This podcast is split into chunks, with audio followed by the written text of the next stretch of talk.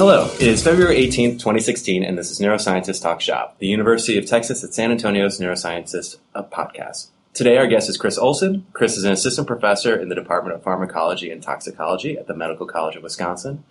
Chris's research is aimed at looking at um, drugs of abuse and um, sensation seeking and sort of similarities and differences in how individual rodents will be activated by uh, drugs of abuse and um, natural rewards. And around the room, so welcome, Chris. Thank you. And around the room, we have Charlie Wilson. Hi. And Gerard Bodwin. Hello. And me, your host today, uh, Matt Wannett. So, Chris, could you please sort of take us a little background here of why it's potentially interesting to look at similarities and differences in how drugs of abuse potentially, you know, change the brain, um, or what you know neuromechanisms are involved with individuals who are working for drugs, as opposed to when we're working for natural rewards, and sort of take us through sort of similarities and differences, and you know what, what is sort of known about that, and you know why it might be useful to sort of try and be able to identify these similarities and differences, which a lot of your work uh, speaks to. Right, right. So we think of addiction as being a disorder of motivated behavior. I think you know it largely expresses itself as a behavioral disorder. So we see distinct patterns that are maladaptive and hurt people and all of these things. And so really the questions that we're looking at are in regard to, well, how we know that there are similarities in that there are motivated behaviors that are good, such as, you know, eating and finding sexual partners and social interactions and all of these things. And, you know, they promote our survival and happiness. But then there's also disorders of motivations where um, on one end of the spectrum, there is compulsive drug use. And so the brain is obviously encoding a strong motivational drive to obtain these things. And so, an obvious uh, goal of uh, treatment for those who suffer from addiction would be to reduce the motivation to seek drug, right? And so, you know, we think of that as being a pretty simple concept, but how do we do that? How might we do that? And so, in order to really try to target uh, the motivation to pursue a drug of abuse without affecting motivation to engage in social interactions or other things, we really need to understand how the brain's motivational system works and if it is responsive to drugs of abuse in the same types of ways do we form memories associated with drug experiences in the same way that we form memories associated with other natural rewards? Because you know ideally we'd like to impinge upon the drug related constructs without impinging upon normal motivated behavior. So can, can i it seems to me that the dopamine field just has sort of assumed that dopamine does everything, mm-hmm. and then that means that everything is the same. Mm-hmm. So dopamine does opiates and amphetamine, which I think, what? How could it do both of those things? They're completely different from each other. And nicotine and alcohol and all of that, all drugs of abuse are the same because they're all dopamine. And then on top of that, food and mountain climbing and, uh, you know, uh, water skiing, those things are all the same joy too, uh, and it's all dopamine. Could that possibly be true? and if it is, isn't it? A, wouldn't that be bad for your agenda for trying to to inhibit one kind of motivation and leave the others alone? Well, sure. So dopamine is something that we have historically focused on, but I, you know, I think it is. It, it's like a shotgun approach, and so of course, work from Matt and several other people have really nicely shown that, that dopamine can drive, for example, vigor to obtain a reward and um, other types of motivated behavior. But I think that's our more recent interests are are trying to get at more selective effects than this. And so, of course, we do know that all of these things can elevate dopamine in regions such as the nucleus accumbens. But then, what does that dopamine or other neurotransmitters that may be engaged do beyond that? And and so, is it is the nature of these increases the same in that we really are getting engagement of a similar population of neurons just regardless of how that dopamine is elevated, or are there other factors such as um, specificity of inputs that are coincident with that dopamine, or other physiological processes that really parse out individual neurons or microcircuits that might be responsible for encoding specific things like mountain climbing versus crack. So, what's the evidence? What's the evidence? Is the the rush you get from skydiving the same as the rush you get from injecting a, a amphetamine? Well, I think the people who enjoy skydiving might say so. Um, you know, same that's mechanism, a, same brain mechanism. Well, there's certainly overlap. I mean, you would certainly um, pin both dopamine and opioid signaling systems um, associated with both of those things. Now, obviously, one insurmountable difference is that there, with drugs of abuse, you get a pharmacological enhancement of these natural signaling mechanisms. And so, physiologically, it can be very difficult, if not impossible, to achieve the same level of effect.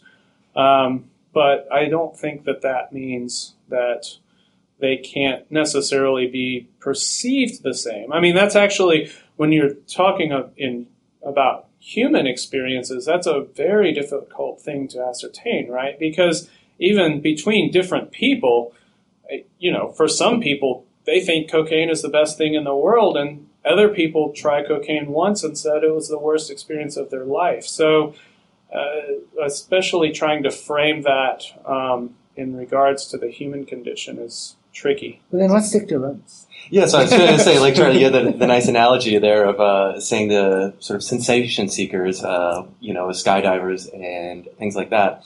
And so you've got a, a really cool animal model where you can look at sort of sensation seeking in rodents. And I was wondering if you could talk about that, but then also maybe comment on the the fact that you said, you know, some individuals, you know, humans end up having a variety of different responses to drugs, where some people really like it, some people don't, mm-hmm. and wondering if you see sort of that heterogeneity in, um, in your um, operant procedure. Sorry, I was loaded. well, well, no, actually, um, it raises a really interesting question, and it's something that we have not yet done. So, to date, we have largely either focused on inbred, lines of um, of mice. We have done a little bit of work with Sprague Dawley rats, so an outbred line.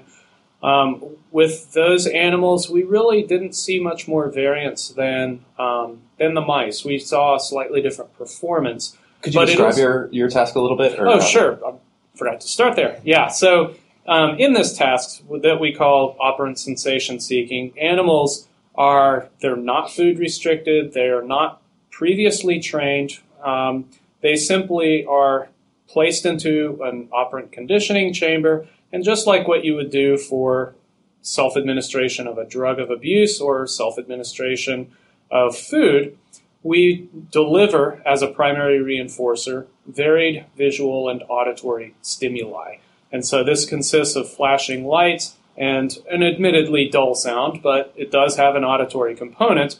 And importantly, these features are varied with each stimulus presentation. So the animal has no way to predict exactly the nature of the flashing lights um, with each subsequent presentation. And we have demonstrated that that stimulus variability is an important factor, and we think that this um, adds some value to thinking of this as a novelty seeking task of kind of a self administration of a very specific type of stimulus novelty. And so, with that, is there a lot of similarities and differences that you've identified? You know, so this is sort of it's a unique, you know, natural reward, um, well as natural as you can have in an operant box. Um, but it's a unique natural reward. You know, the animals don't have to be food deprived or um, anything like that.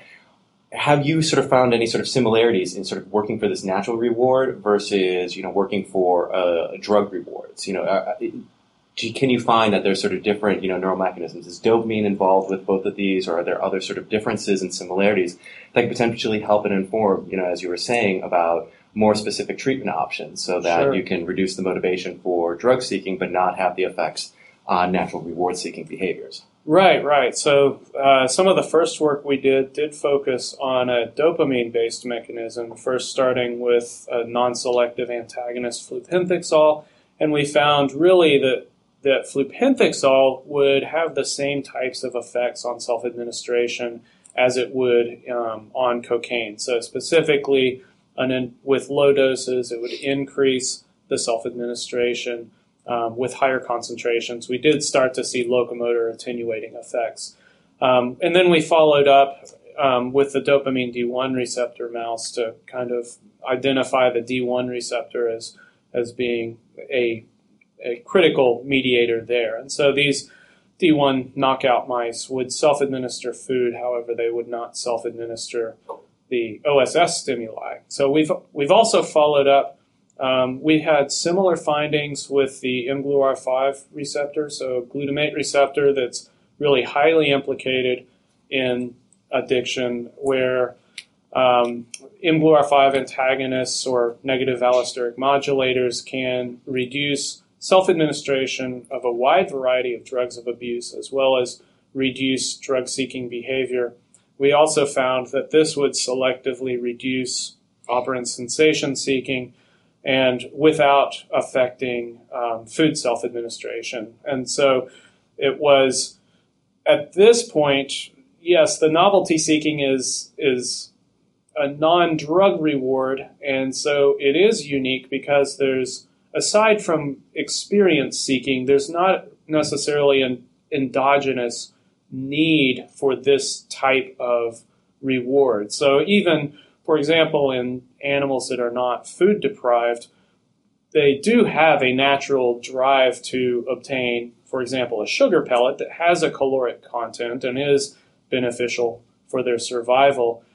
And so we're, it is unique in that aspect, but to date we have not found a, um, a mechanism or a treatment that selectively reduces drug self administration as compared to operant sensation seeking. But you can see a dissociation between the circuits because And we have seen a dissociation just in kind of the opposite fashion. So, um, in our studies looking at the leptin deficient OBOB mice, we actually saw that um, these animals did have a deficiency in the operant sensation seeking. Um, however, they were perfectly capable of self administering cocaine even under a progressive ratio. So, if you could speculate for a little bit on this, um, you know, there was the original idea is that, you know, so the novelty seekers are high responders. Um, that was an influential idea that these individuals are the ones who are going to be more likely to engage in drug seeking behavior. And if you speculate, if you could look in sort of, you know, outbred populations, would you predict that there would be um, you know, a link between the high operant, you know, sensation-seeking animals, and do those, you know, potentially acquire cocaine self-administration faster, or you know, along those lines? Right, do, you, do you see an association where this may actually be a sort of a better sort of predictor um, that you know maybe this sort of behavioral type assay is something that could be ported over into sort of a human type assay to be able to see well. Are you more likely uh, to be? Oh, absolutely. Unfortunately, um, our attempts at getting that funded have not been successful. But um, yeah, one one project that we would really like to do, and probably will do at some point, is uh, using the heterogene- heterogeneous stock rats that are um, have a very high degree of uh, genetic variability, and um, in order to look at their um, operant, their OSS performance and cocaine self-administration. So, at the end of your talk, you're talking about some um, using some really cool techniques at being able to sort of identify. Um, you're using these, you know, uh, t- tag mice, and I was wondering if you could talk a little bit about that and how you're trying to be able to look at how specific neuronal populations are activated by drugs of abuse and also by natural rewards, and you know what, sort of how, how this sort of mechanism you, you can actually implement these uh, sort of cool techniques in the lab. Sure. So we're taking advantage of what are called TET-tag mice that originated in Mark Mayford's lab, and so there's a couple of flavors of them, but we've been working with some of these mice um, because they allow us to tag neurons that are highly active during a particular point in time. And so this is actually defined by um, the use of a reporter that is driven by a CFOS promoter, the CFOS being an immediate early gene, and then we get long-term expression of um, of a histone protein that's tagged with EGFP. So it has nuclear localization and it lasts for several weeks. So we can control when to turn that on or off the ability of strong activation um, to tag a cell with this um, EGFP in the nucleus. So we've been using these these uh, mice to study to ask the same types of questions. So, do we see significant overlap or divergence in actual single cell populations in the mesocortical limbic circuitry that are engaged by drug and non drug rewards? So, our first studies have been using um, cocaine and novelty exposure in some of the TET-tag experiments. That's been with um, novel, novel open field and novel object interaction.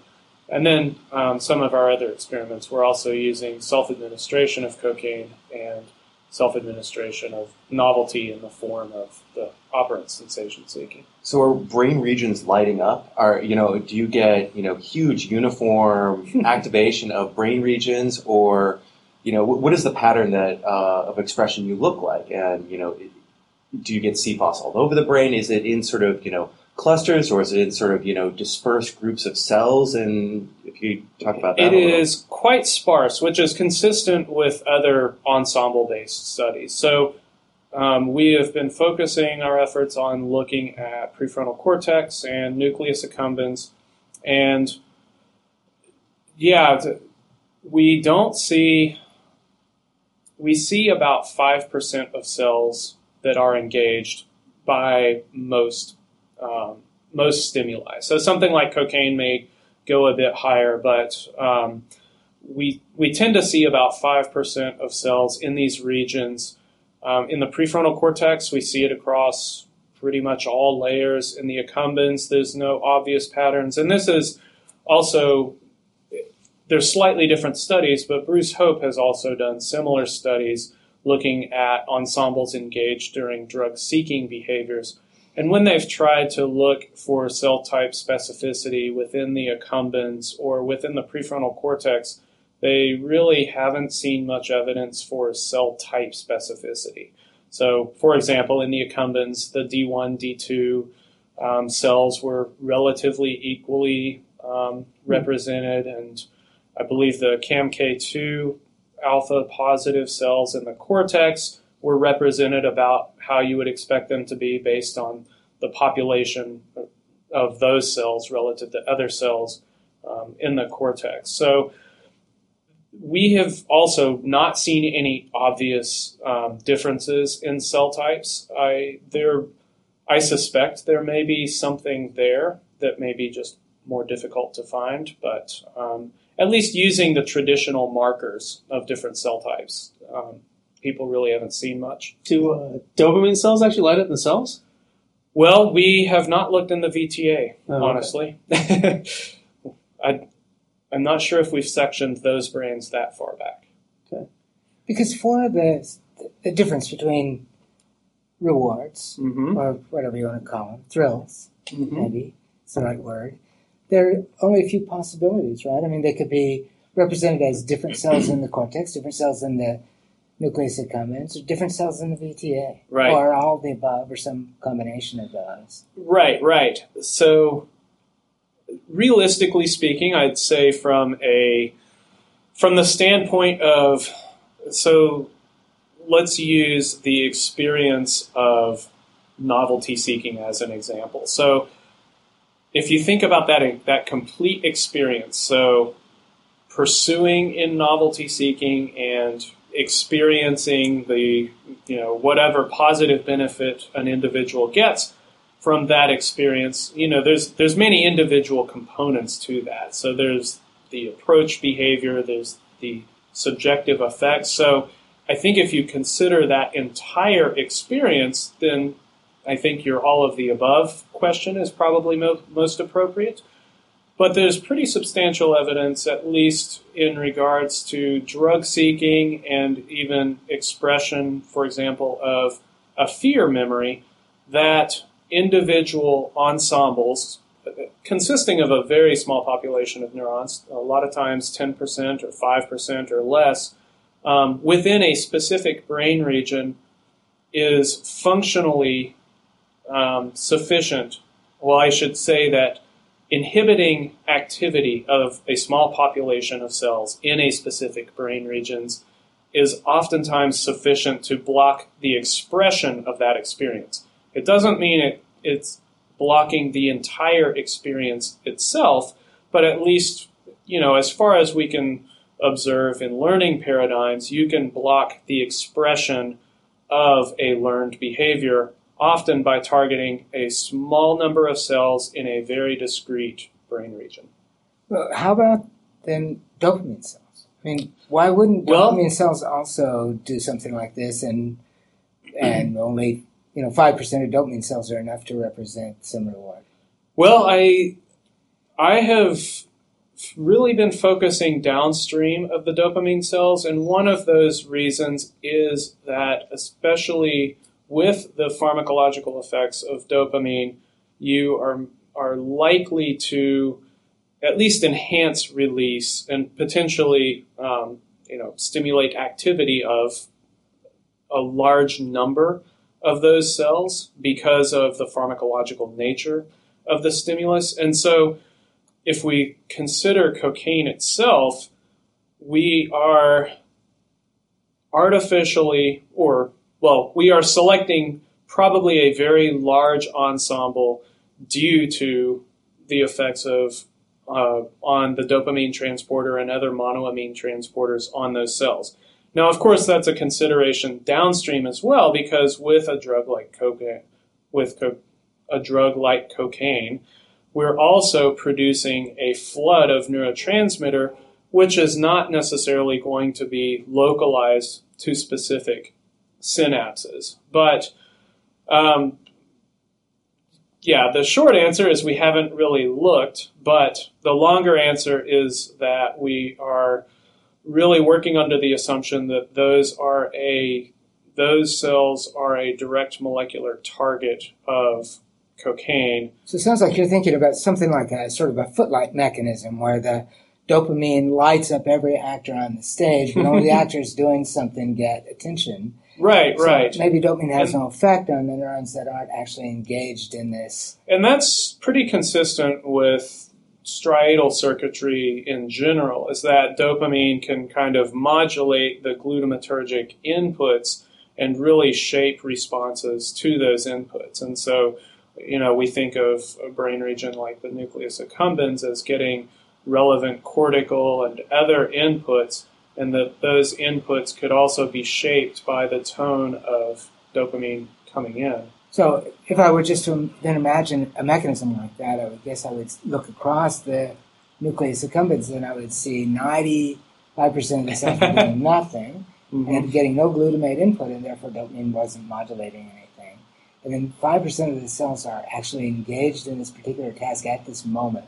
Mhm. There's a lot of glutamate on them, and dopamine can modulate that. Is that the kind of I mean, I know maybe you're not Well- trying to think about it in exactly those kind of terms, but is that the kind of image you have? That kind of the image we have, and um, at least when using FOSS as a reporter, if you don't have distinct external stimuli paired with a drug like cocaine, you actually, especially with that initial injection, you don't have a profound FOSS response in in the striatum. And in fact, we um, routinely see a lack of FOS response in the nucleus accumbens. And part of that may be due to technical region, reasons, such as us doing these studies during um, the dark phase of the animal's period. But really, you do recruit many more cells within the nucleus accumbens when cocaine is paired with, for example, a novel environment or at least a distinct uh, drug associated environment. I see. So, So the it does suggest- expressant requires dopamine as well as the It is, glutamate it, input. yes, it, in the striatum, it is largely gated by, for example, MAP kinase activation. So, uh, PKA activation is not sufficient. Um, so, really, dopamine engagement of those cells is not thought itself to be sufficient. It may promote CFOS expression. So your ensemble tagging is not just neurons that were active necessarily, but they were neurons that were active in coordination with some dopamine signal. Is that is that fair Sure. to say? sure. So, is that potentially a good therapeutic angle that you could take? So, uh, the, the Bruce Hope study using the the Dono, hmm um, have they done follow up? You know, could we port this over to humans in a way where w- if we just get rid of the cells, if it's just a small proportion of the cells, Uh-huh. and we get rid of those, can you magically get rid of your drug seeking behavior? And would the individual still be able to exhibit some normal reward seeking behavior? Like, is that is that? You just Uh, suppress them. You just mean suppress them, not the way. yeah, yeah. We don't need to do that. Yeah, we don't don't, need to do the Dono get rid of killing. But no, no. uh, Well, but I actually, that brings up a hilarious point because um, I actually spoke with Bruce not too long ago, and he said that he has had someone approach him about clinical trials of Wow. Deleting Uh, cell. of deleting cells using the exact mechanism he uses. So specifically, gene therapy in humans to express beta-galactosidase, to then inject the prodrug, to then ablate cells that were engaged For treatment for what? for treatment for addiction. In like because this person well he he made i i certainly wasn't there this is you know i i probably shouldn't speak too much on this but the individual he was referring to said that this their experience in human clinical trials was that things of that nature can be put through when the disease is bad enough to be considered Yeah. terminal, even with a disease such Oh, as terminal. addiction Terminal or addiction. potentially terminal. Uh-huh. I guess the question is though, so you you had an excellent experiment in your talk where the CFOS positive cells were then silenced, and that seemed to prevent drug seeking. So on the one hand, this is like really good evidence that CFOS in fact actually does do something because at least mm-hmm. those cells you do need those cells, right? But then I guess the question is if you put them into a novel situation requiring different motor movements to obtain the drug, would they then not be blocked? So I know you're not looking at my grant, but you're starting to read parts of it off. Definitely not looking at your grant. but no, but uh, no, I, that's exactly the types of, of questions that we're interested in. Because, you know, as you're aware, a lot of the models that are used, um, so for example, where we are tagging cocaine self administration neurons and affecting self administration of, um, or OSS, um, it is a different task, but each of these is its own very distinct task in a very distinct context. And so it's um, in its current form and in many lab models' current form, they are under very specific conditions. And so I think that raises an excellent question.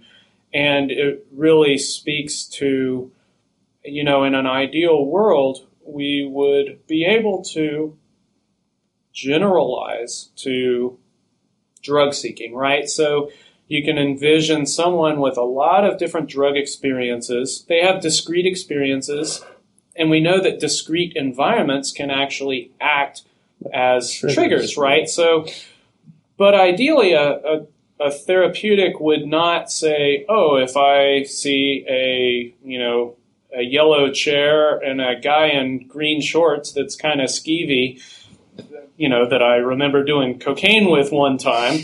Uh, you know, an ideal drug therapeutic wouldn't selectively target the that memory and and any behavioral consequences, but would instead be able to reduce the kind of interoceptive feelings or you know the actual drive that's triggered by whatever the trigger is. So it boils down to what your little ensemble of neurons in, eh, eh, Right. is representing. yes, Is it representing that particular moment, or is it representing some more abstract thing?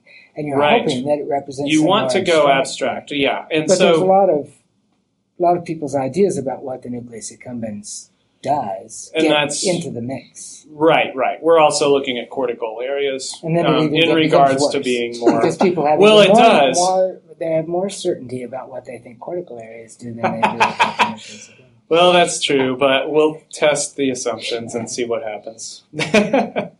So, is there any like has anybody looked at looking at all of the neurons that are then activated, you know, these CFOS activated? Are they receiving similar input? I mean, because you know, it's hard to wrap your head around the fact that you know these small population of neurons that is distributed all throughout. You know, is there a essential regulator or is something? You know, maybe it's norepinephrine or something like that. You know, some broad-based you know Right. molecule.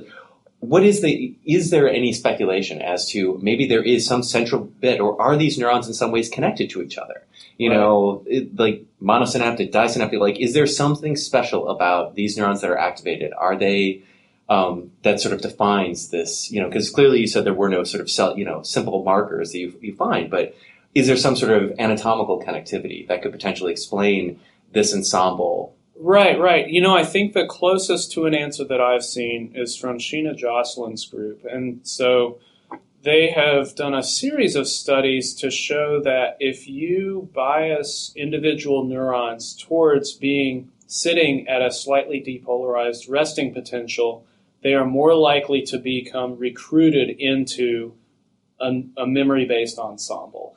And so they've actually through many elegant experiments. Um, some of the originals a bit more artificial than the than the latters, but um, really by doing things like overexpressing CREB in a small population of neurons um, and overexpressing other things that would change the membrane potential in such a way to let it sit a little bit more depolarized.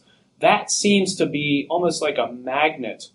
So at a particular point in time, these cells seem to be specifically um, amenable to to becoming part of an ensemble.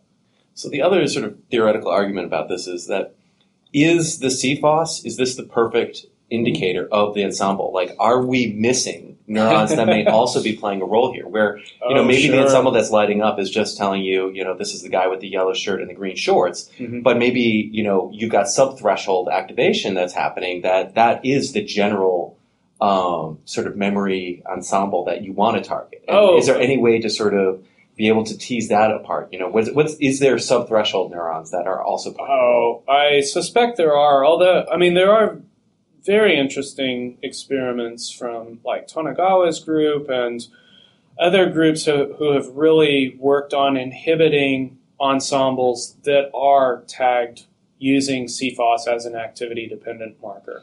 So there's, I mean, I, I could argue many sides of this, but I would I will say that there is good evidence that by using CFOS as a marker to tag these cells and then functionally inhibit them, you can get behavioral consequences. Whereas si- silencing a similar number of neurons in the same brain region that are not part of that ensemble does not have that effect. But I also recognize, you know, this is this is one technique of doing something that addresses a really big question. So, of course, I think CFOS has validity in that when you isolate cells that are that are positive for CFOS, and so a lot of this is, is Bruce Hope's work and others, but you'll see that those same cells also express much higher levels of uh, other immediate early genes. Um, so at least validation across other other members of that family.